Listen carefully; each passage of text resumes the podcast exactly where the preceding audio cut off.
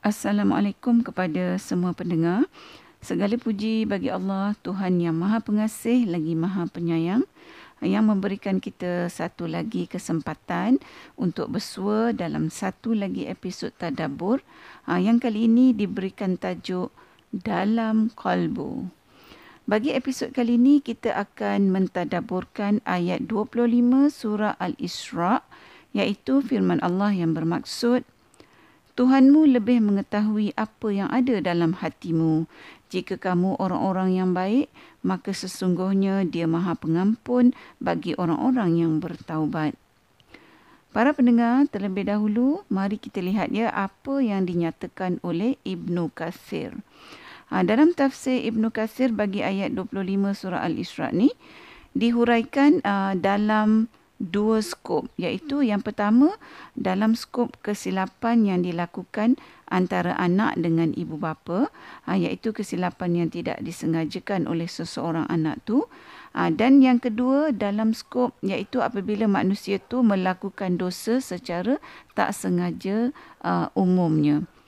Dalam skop kesilapan yang dilakukan oleh seorang anak tu tanpa niat dalam tafsir Ibnu Kathir bagi ayat 25 surah Al-Isra ni uh, dinyatakan bahawa keadaan ni adalah uh, merujuk kepada seorang lelaki uh, yang memberitahukan tentang sesuatu yang dia lakukan uh, yang mana dia tak terfikir bahawa perlakuan dia tu adalah menyinggung atau melukakan hati kedua ibu bapanya. Ha, maka bagi keadaan ini Allah menyatakan uh, dalam ayat 25 surah Al-Isra ni sekiranya ibu bapa kita uh, jadi tersinggung atau terluka hati mereka disebabkan perbuatan kita uh, sedangkan kita ni secara ikhlas uh, secara jujurnya tak ada langsung niat nak melukakan hati ibu bapa kita maka Allah mengampunkan perbuatan kita yang melukakan hati ibu bapa kita tu uh, tanpa sengaja iaitu bila kita bertaubat Maka kalau berlaku keadaan ni kepada kita, aa, ah, maka para pendengar kita cepat-cepatlah minta ampun, minta maaf kepada kedua ibu bapa kita. Aa, ah, dan kita beritahu mereka bahawa kita ni tak ada niat aa, ah, dan secara ikhlasnya kita tak ada niat langsung untuk me- melukakan hati mereka disebabkan aa, perbuatan kita ataupun ucapan kita. Ha, dan kemudian kita minta ampun kepada Allah ha, kerana perbuatan kita tu yang kita ha, tanpa kita sedari ha, kita dah melukakan hati ibu bapa kita. Ha, permohonan ampun kita pada ibu bapa kita dan juga uh, kepada Allah uh, kita mesti sertakan dengan perbuatan-perbuatan yang baik uh, iaitu selari dengan apa yang dinyatakan dalam ayat 25 surah al-Isra ni uh, iaitu bahawa jika kita ni orang-orang yang baik maka sesungguhnya Allah itu Maha Pengampun bagi orang-orang yang bertaubat. Para pendengar, kalau kita lihat uh, ayat 25 surah al-Isra ni dimulakan dengan pernyataan Allah bahawa sesungguhnya Allah itu mengetahui apa yang ada dalam hati kita. Apakah uh, salah satu tujuannya Allah uh, memberitahukan kita fakta ni bahawa Allah tu mengetahui apa yang ada dalam hati kita?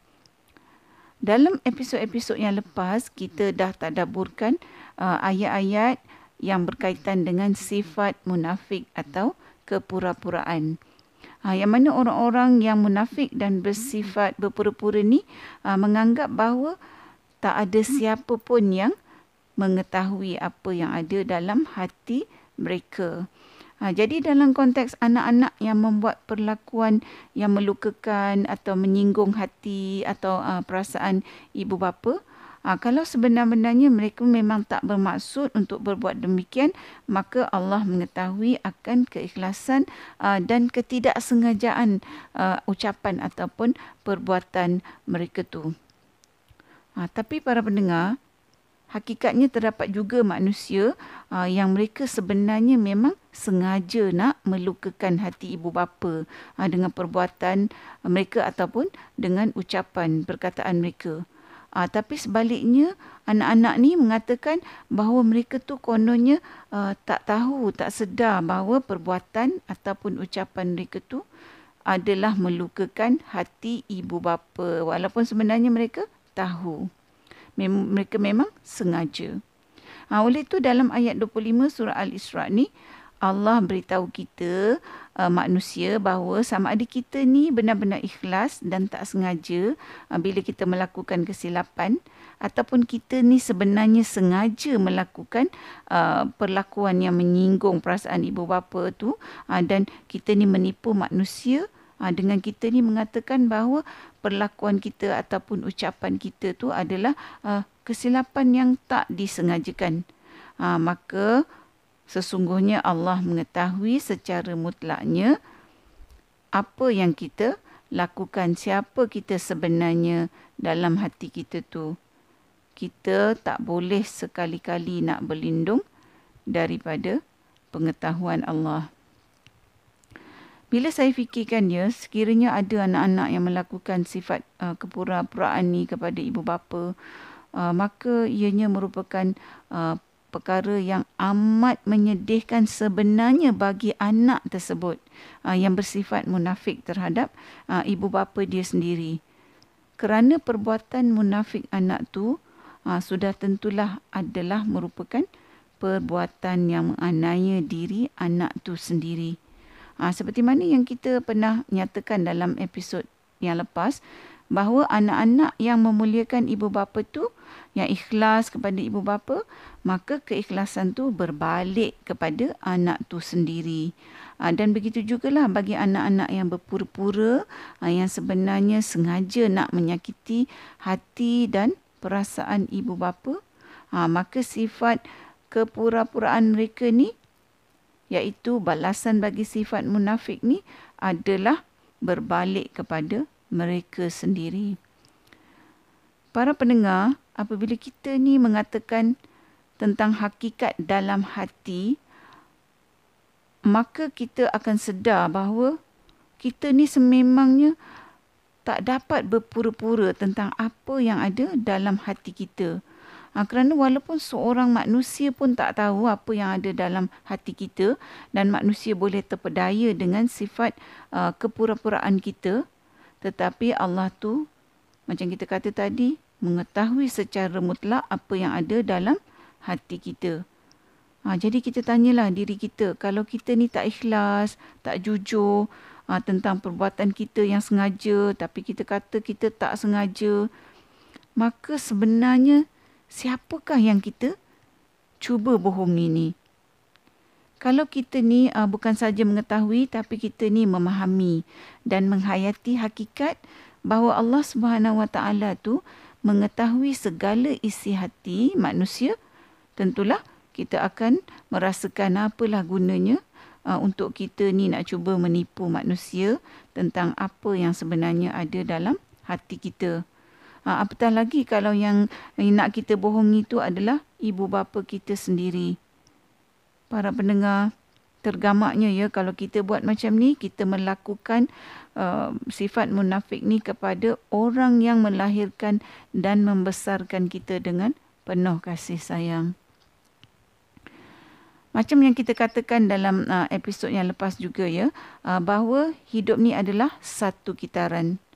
Apa yang kita lakukan pada orang lain termasuk uh, ibu bapa kita uh, maka perkara tersebut sama ada baik ataupun buruk ianya akan berbalik kepada kita. Kalau hari ini kita membohongi, mempermain-mainkan ibu bapa kita, ah, maka akan sampai ketikanya nanti anak-anak kita pula akan melakukan perkara yang sama pada kita. Tapi kita ni manusia para pendengar selalu lupa akan perbuatan kita. Kalau kita ni melakukan uh, perkara yang tidak makruf, kepada ibu bapa kita dan kita berpura-pura ikhlas dan bila anak-anak kita melakukan yang sama pada kita ha, maka kita sering dengar ya ucapan yang uh, lebih kurang macam ni lah. Uh, ucapan kenapalah anak-anak aku ni? Macam ni terhadap aku. Sedangkan aku dulu tak buat pun macam ni pada ibu bapa aku. Entah perangai siapa yang mereka ikut ni. Para pendengar tentulah mereka ikut perangai kita tapi kita tak ingat kan? Hakikatnya para pendengar kita ni sebagai manusia sering menghitung kebaikan yang kita lakukan pada orang lain. Dan sebaliknya kita ni mudah lupa tentang keburukan yang kita lakukan pada orang lain. Sedangkan Allah tu yang maha melihat, lagi maha mengetahui apa yang ada dalam hati kita, iaitu Allah yang tidak pernah mengantuk dan tidak pernah tidur yang tidak pernah lupa akan segala perbuatan kita. Jadi yang lupa hanyalah kita. Jadi kalau kita melakukan baik terhadap kedua ibu bapa, baiklah yang kita akan dapat insya-Allah daripada anak-anak kita. Kerana Allah menjanjikan bahawa kebaikan tu balasannya pun kebaikan juga dan begitulah sebaliknya. Oleh itu para pendengar kita sama-sama ingat dalam kehidupan seharian kita uh, akan peraturan yang telah Allah Subhanahu Wa Taala tetapkan ni. Para pendengar dalam tafsir Ibnu Katsir juga uh, bagi skop yang kedua uh, iaitu skop umum uh, dalam konteks melakukan kesilapan tanpa sengaja.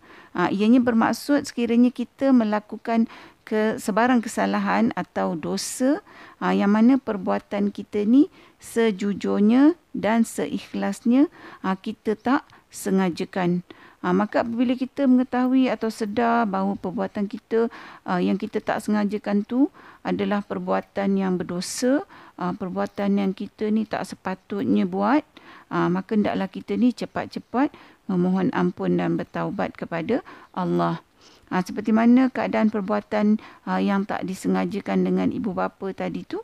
Ha, begitu jugalah dalam konteks umum ni. Ha, jika kita ni benar-benar ikhlas, benar-benar jujur, ha, benar-benar tak menyedari bahawa perlakuan kita tu adalah salah dan berdosa. Ha, maka dengan usaha taubat kita, Allah bagi tahu kita bahawa sesungguhnya Allah tu maha pengampun bagi orang-orang yang bertaubat. Ha, jadi bila Allah kata dalam ayat 25 surah Al-Isra ni bahawa Allah tu maha pengampun bagi orang-orang yang bertaubat, maksudnya kita ni kenalah bertaubat juga walaupun ha, perbuatan kita yang salah dan berdosa tu kita lakukan secara benar-benar tak sengaja. Ha, dari ayat 25 surah Al-Isra ni ha, kita dapat lihat betapa Allah Subhanahu Wa Taala tu begitu adil terhadap hamba-hambanya iaitu yang berusaha untuk jadi hamba-hamba yang berbuat baik ah, dengan Allah mengampunkan mereka sekiranya mereka melakukan kesalahan secara ikhlasnya tak sengaja.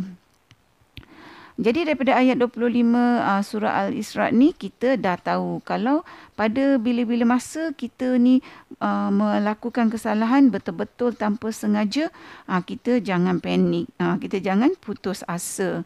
Tapi kita terus cepat-cepat berbalik kepada ayat 25 surah Al-Isra ni iaitu kita terus bertaubat dan mengakui kesalahan kita yang kita tak sengajakan tu dan kita mohon pengampunan daripada Allah iaitu Tuhan yang menjanjikan pengampunan bagi mereka yang bertaubat. Para pendengar, kalau kita ni tak mentadaburkan ayat uh, seperti ayat 25 surah Al-Isra ni, uh, mungkin syaitan akan menipu kita. Ha, disebabkan kita ni tak ada pengetahuan bahawa bila kita dah buat kesalahan atau dosa secara tak sengaja, ha, maka syaitan bagi tahu kita bahawa kita ni ha, tak perlulah bertaubat. Tak perlulah mohon ampun kepada Allah. Ha, sebab apa yang kita, kesalahan yang kita buat tu, kita lakukan secara tak sengaja. Ha, jadi dengan adanya pengetahuan dan petunjuk dengan mentadaburkan ayat-ayat Allah dan dengan kita juga mencari ilmu, ha, maka kita ni dapat berhati-hati dengan langkah-langkah syaitan. Para pendengar, seperti yang dinyatakan dalam ayat 25 surah Al-Isra ni, hakikatnya bahawa apabila ha, Allah bagi tahu ha, bahawa Allah Maha mengetahui apa yang ada dalam hati. Ha, itu maknanya Allah bagi tahu kita ni supaya kita ni tak payah pusing-pusing menyusahkan diri. Ha, iaitu kita ni mengaku aja apa yang sebenarnya uh, sama ada kita ni sengaja atau tak sengaja bila kita melakukan kesalahan. Ha, sebab kalau nak bohong pun tak gunakan. Sebab Allah tu tetap tahu. Ha, jadi dengan kita ni mengakui hakikat bahawa Allah tu tahu apa yang ada dalam hati kita maka kita ni tak payahlah uh, buang masa melakukan perkara yang sia-sia menafikan apa yang ada dalam hati kita. Ha, bukankah lebih baik kalau kita gunakan masa kita tu untuk kita mengaku kesilapan kita, muhasabah diri, bertaubat dan mohon ampun pada Allah ha, daripada kita ni menyusahkan otak kita untuk merangka-rangka kebohongan ha, yang hakikatnya memalukan diri kita kepada Allah. Iaitu Allah yang maha melihat dan maha mengetahui bahawa kita ni berbohong. Ha, sedangkan kalau manusia tahu kita ni cakap bohong kan, kita mesti rasa malu.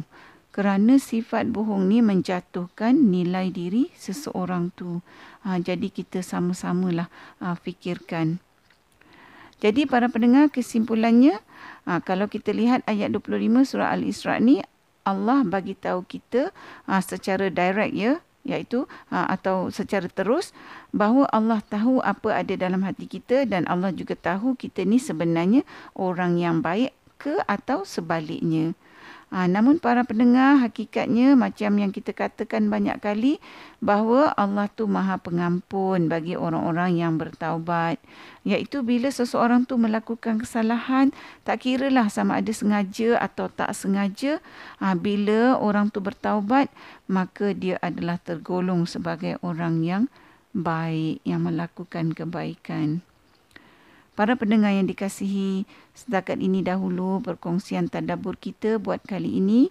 Sehingga bertemu di episod yang seterusnya insya-Allah. Assalamualaikum.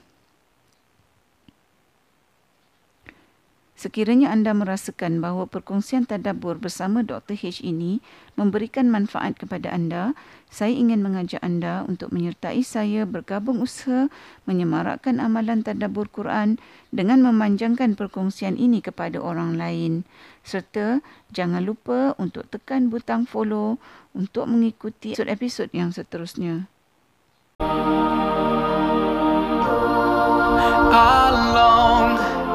For a world so pure and free.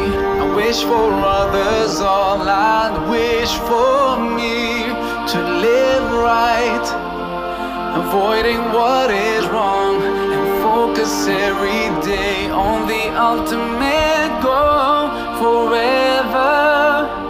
What's in my heart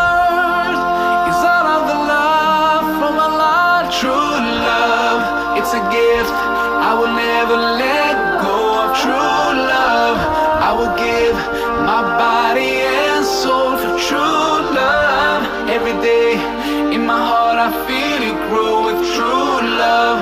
Oh, oh, true love, love, love, yeah. Each day, I'll extend my hand, give my all, and do whatever I can for a good life of joy